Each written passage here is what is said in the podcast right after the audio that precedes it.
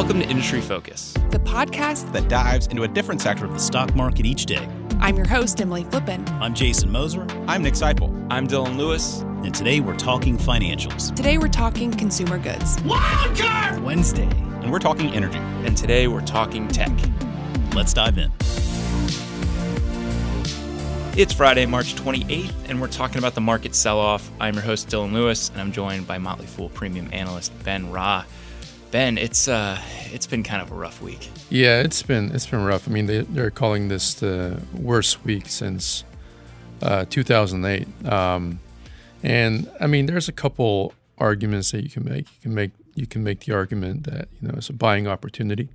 There are definitely a lot of people who think, well, there's a lot of you know prices are getting better now. The prices were so high for such a long time, and now things are coming back to earth.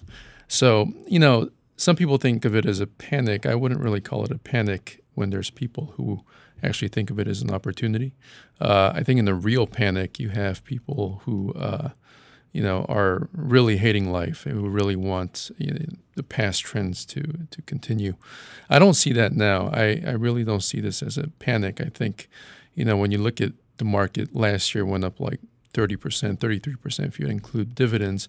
A lot of that was really multiple expansion. It really wasn't earnings uh, dramatically better than 2018. So you can you can characterize this as the market just kind of coming back to earth in a way. Yeah, and I mean it's easy to be level-headed here at Motley Fool HQ because mm-hmm. we, you know, we're surrounded by so many people who are saying, you know, this is a buying opportunity or you know we're prepared for this we understand that we're going to have those years where the market's up 30% and the years yep. where markets may be down 5% mm-hmm. um, or more um, i think it's a little tougher if you're out there doing it on your own yeah no absolutely i can definitely understand um, the panic that could set in when you put in you know a significant amount of money and the next day you're losing 5% of it um, and then the next day after it's, it's another loss um, but you know one of the advice piece of advice that I've heard is that you're not, you know, really losing unless you sell. Mm-hmm. Um, so the importance of you know knowing that the stock market is going to move up and down um, all the time, and there are going to be days like this. Uh, it's really a matter of just um, keeping your head um, clear and and not doing something just because the market seems to be telling you to do it, or not buying or selling based on the headlines, which is very tempting to do these days. Yeah, and I think this time is also a very good it's a good moment to kind of check in on the idea of the diversification of time. Mm-hmm. We, we spend so much time when we're talking about investing talking about the diversification, and people tend to think about that, you know, owning a lot of stocks or right. owning mutual funds or index funds. Yep. But there's another element to it, and it's when you decide to put your money to work for you. Mm-hmm. And if you're tying your cost basis, whether it's a mutual fund or stock, to a single point in time, right. you are subject to whatever the market's whims are at that moment. Yep. And I think that this is just a great reminder that if you're if you got ten thousand bucks and you're trying to invest it, don't do it all at once. Yeah. You know, kind of sprinkle it out over the course of the year. And a lot of people do this anyways with their 401k or their 403b, and they don't even realize it. Yeah. But every paycheck, you know, 26 times a year, something like that, um, they're investing in the market. And it's one of the easiest ways to spread your bets and make sure that you're not too anchored to mm-hmm. any one moment. Yeah, absolutely. I mean, if you can time the market, you know, time the market, if you know how to do it. Uh, the problem is nobody knows how to do it. Exactly. So by you know averaging out over time, dollar cost averaging is the official uh, way of describing it. Um, if you do that, then it, it, sort of kills the effect of timing. Um, and you know the key to long-term investing, you know, the foolish way of investing is you know you never know what exactly you know when it's going to happen, but you know what's going to happen. You know which companies are going to win, but when exactly you know all these things will transpire, that's uh, that's a mystery. So the key, as you said, is to divide up your bets over time.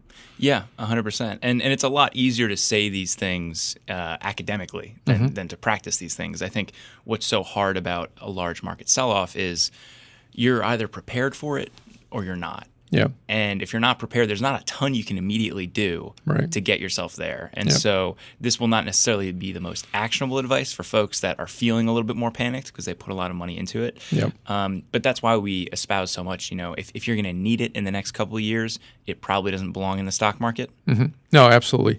Um, it is very important to have a, a cash cushion. And Warren Buffett calls cash an option on all assets. So it's very nice to have that at all times. Now, how what percentage of your portfolio should be cash is really dependent on your your personality or situation. But it is important to have that cash cushion um, that you can utilize in a moment like this. And you know, a moment like this, I think, really kind of um, gives us reinforces a lot of lessons. One of those being, you know, keep cash. Uh, try not to put your cash into depreciating assets like a car. Uh, this is probably not the best time to make that kind of purchase. Um, watch how the market unfolds, and you may you may find better opportunities than a Mercedes Benz. yeah, and and I think what's also been a little scary for folks is when you see some real volatility hitting. Um, you know, you expect the market to sell off, but you will look to these stalwart companies mm-hmm. and expect them to continue to do just fine. Yeah. And I looked, you know, Microsoft sold off 10% over yeah. the past week. Surprisingly, Apple didn't. They were only mm. down about 2%. But um, this is something where it's not necessarily just the high growth SaaS companies that are trading at crazy multiples that have sold off. A lot of really big names have. Yeah. Um, there's also a lot of companies that have actually benefit. I mean, you look at like Clorox, uh, 3M, I think, has benefited. So, I mean, generally speaking, I'm very much against this business of buying any kind of, you know, coronavirus stocks. Um, so, best case scenario, say the virus just goes away in a month's time, and uh, you've bought these stocks that supposedly were supposed to benefit from the coronavirus, say something like Clorox.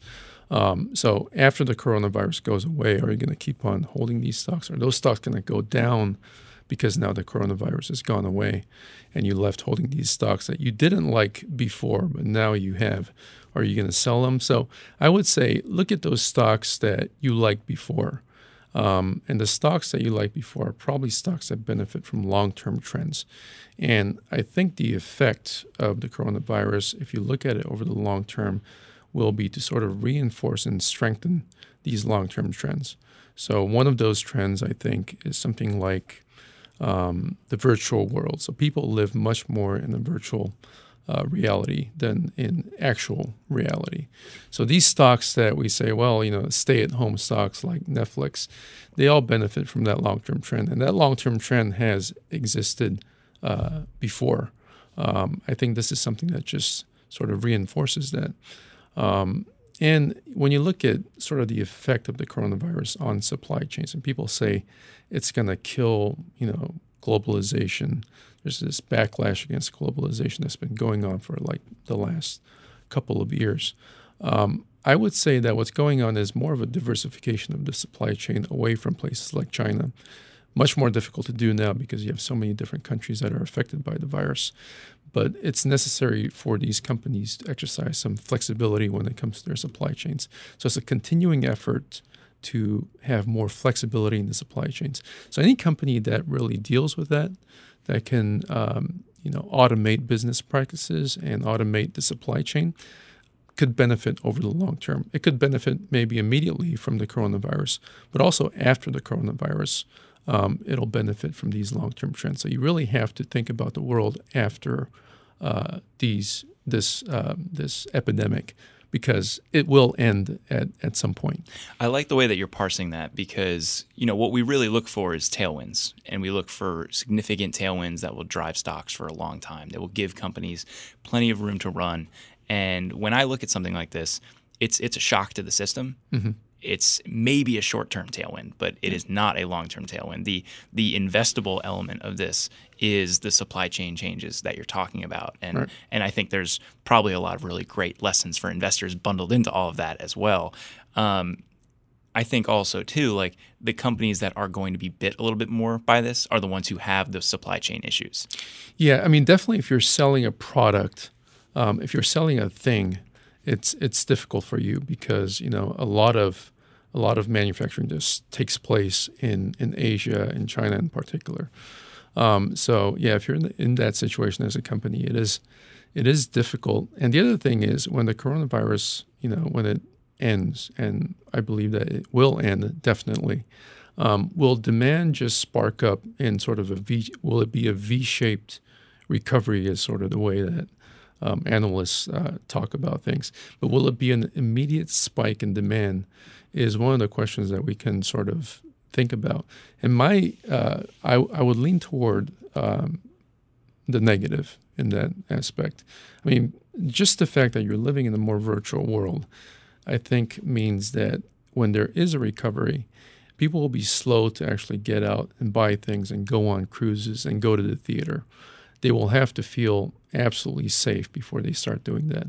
So that recovery in more physical experiences, whether it's products, whether it's going to the theater or going to concerts, that recovery I think is going to be a lot slower, uh, and I would bet on it not being a V-shaped recovery. That doesn't mean that those businesses are not good businesses over the long term. It may actually be a, an opportunity to buy over the long term. Um, but yeah, just uh, that recovery, I, I would bet on it being a much more slower pace. Well, anytime you run into issues with your supply chain, it's not something where you flip the switch back on, sure. things start coming out, and everything is where it's supposed to be. Yep. You know, there's there's a lag where you order products a certain amount of time before you actually need to sell the products. Yep. And any disruption of that is not just a short term disruption; it's probably going to be something that affects them yes. for a considerable amount of time beyond that. Um, you're you're talking of the virtual world reminds me a lot of this conversation I was having with Jason Moser the other day, and he was saying, yeah, I mean the the companies that operate in the digital space, there might be fears and there might be less consumer spending, but they aren't disrupted by this in the same way Mm-hmm. because mm-hmm. it's not affecting physical inventory for them. Yeah, no, um, that's I definitely agree with that. I would also say that you know a lot of uh, those companies. I mean, the valuation has definitely gone up a lot. So immediately there is some risk there. Um, you know, just to, I mean, the, the, top four companies, the trillion dollar companies, I'm not saying all of those are virtual world uh, companies, but they do benefit in a very significant way from, from this trend. Um, I mean, those companies have done very well um, over the last few years, and they constitute close to, what is it, $4 trillion of market cap there versus $21 trillion of GDP. So it's almost 20% of GDP right there, just tied up in those four companies. So there is some price risk there in, in, in the short term. Um, yeah, but uh, I mean, the long term is, is uh, a very different story. We can't talk about this being a potential buying opportunity without throwing out some interesting ideas for people to kind of keep on their watch lists. Yeah. Um, I am I am so crushed and disappointed personally because uh, listeners might know I'm I'm in the process of buying a house, mm. and so from an interest rate perspective, yeah. fantastic. Yeah. Um, but I also can't deploy cash the way I normally would when I see the market sell off ten percent, which is a bummer. Yeah. Um, I'm sure though there are a lot of listeners out there looking for a couple ideas, and Hmm. so I wanted to bring in and, and talk about some things that you think are particularly interesting right now. Yeah, I mean, so going back to the automation of business process, processes, just the difficulties and complexities that will happen because of these supply chain uh, disruptions. There's, uh, I mean, the biggest consultant, Accenture, um, I think is a very interesting one because their stock actually has gone down. I would say the coronavirus and just long-term trends of business automation actually helps um, Accenture. Um, what they provide, I think, will become even more necessary over the last five years. Their stock has gone down. It's a possible opportunity. I'm not saying buy just because the stock went down, but uh, I would say the long-term future of that, and even the immediate-term future of of Accenture is quite um, quite positive, even though in the in the very short term, uh, you know, a lot of their business demand may may die down a little bit, but uh, long term, speaking long term, I I do like the business a bit more. I remember I had a conversation with John Rotonti, uh, one of our other analysts. It might have been like two or three years ago, and he was saying that Accenture is one of the easiest ways to blindly bet on tech. Because they are consultants, um, Yes. because they are, there's not one mega trend that they have working for them. They are going to be wherever companies need tech implementation Yeah. and tech consulting. And so, kind of no matter where the industry goes, they're probably going to be making money off of it. Yeah, absolutely. Um, I, I completely agree with that. Um, yeah, nothing more to add to that. That's uh, Uh, do you have another one for us, Ben?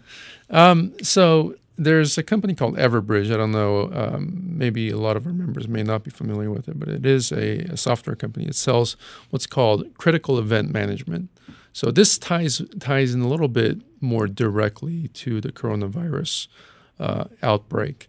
So it's a company that where if an employee, for example, is in danger or is in a danger area, it sends out basically a, it's a mass messaging system that companies use to notify their employees about what's going on. So of course it ties in very directly if some you know some employee uh, gets infected. Uh, this sends out a message across you know whether it's phone, email, chat. Um, it makes sure that if you're an employee of that company, you know uh, what's going on. So this is something that companies have been um, using more and more. Um, I would say that because of the coronavirus, it becomes even more important for companies to have some kind of solution similar to what Everbridge provides. Um, we ourselves at the Fool, we have a solution. I forget who the provider is, but uh, it is a market that I think is is uh, expanding. Yeah, and unfortunately, there are a variety of reasons why companies need that type of messaging service. Right. Um, and sadly, I don't think those reasons are going anywhere. No, um, you know the, the, typical one that people think about, of course, is, is mass shootings, um, but not just mass shootings. There's all kinds of, you know, there's floods, there's there's storms, there's all kinds of dangerous things that uh, that can happen and that require this kind of, of mass communication tool. Yeah, I mean, I know we've used it at Fool HQ for things that did not seem all of that crazy, yeah. but the peace of mind that comes with being able to use a system like that is absolutely fantastic. Right. Um, just to that's kind of the story behind the stock. Um, a couple numbers or anything like that that kind of help paint a picture. Um, I mean, in terms of the stock, it's gone up like 25% because of the coronavirus. I'm not Wow. saying buy because of it, Yeah. but it's actually uh, it's actually benefited, um, and uh, it's a stock that I've been looking at. I would say over the last couple of years, um, and uh, it's an interesting one. It's an interesting one. I wouldn't say just buy because of this, but it's just one to uh, to keep in mind. One to watch. Yeah. All right, Ben. Thanks so much for hopping on today's show, giving us a rundown. Hopefully, you know, I mean, you have you have such a calm, like relaxed demeanor to you. I hope that listeners were able to get that sense. Uh, I certainly get it when we're in the studio together. Always happy to chat with you. Awesome. Thank you. Listeners, that's going to do it for this episode of Industry Focus. If you have any questions or you want to reach out and say, hey, shoot us an email at industryfocus at fool.com or tweet us at MF Industry Focus. You're looking for more of our stuff, subscribe on iTunes or wherever you get your podcasts. As always, people on the program may own companies discussed on the show, and the Motley Fool may have formal recommendations for or against stocks mentioned. So don't buy or sell anything based solely on what you hear. Thanks to Austin Morgan for all his work behind the glass today. It's Friday, so we're going to be playing things out with checks and balances by full time Fool Burke and Ingrafia. For Ben Ra, I'm Dylan Lewis. Thanks for listening and Fool On. I've got a million dollars. It's hypothetical. Large amount in my bank account, it's parenthetical. The money I'm made of is theoretical, so in theory I've got it good. My fat wallet is on a diet. My balance sheet is lopsided. My income statement is keeping silent, but let's keep one thing understood. I need checks, I need balances. Life's a mess with financial challenges, checks and balances. When things get tough, do you do it for money or do you do it for love? My cold hard cash is soft and tropical. My deep pockets are merely topical. I hit the big time, it was microscopical, but don't you get it? I am no fool. I own a bank, I call him Piggy. Brought home the bacon, he got a little wiggy. Cracked him open, what a pity. His inner life was pitiful. I need checks. I need balances. Life's a mess with financial challenges, checks and balances. When things get tough, do you do it for money or do you do it for love? I know a cheapskate always has a headache trying to get something for free. None more wiser is the miser, always lives in misery. I'm cashing in on triple coupon, soup kitchen's calling, saying the soup's on. I sing for my supper, get my groove on. I still know how to have fun. I need checks. I need balances. Life's a mess with financial challenges, checks and balances. When things get tough, do you do it for money or do you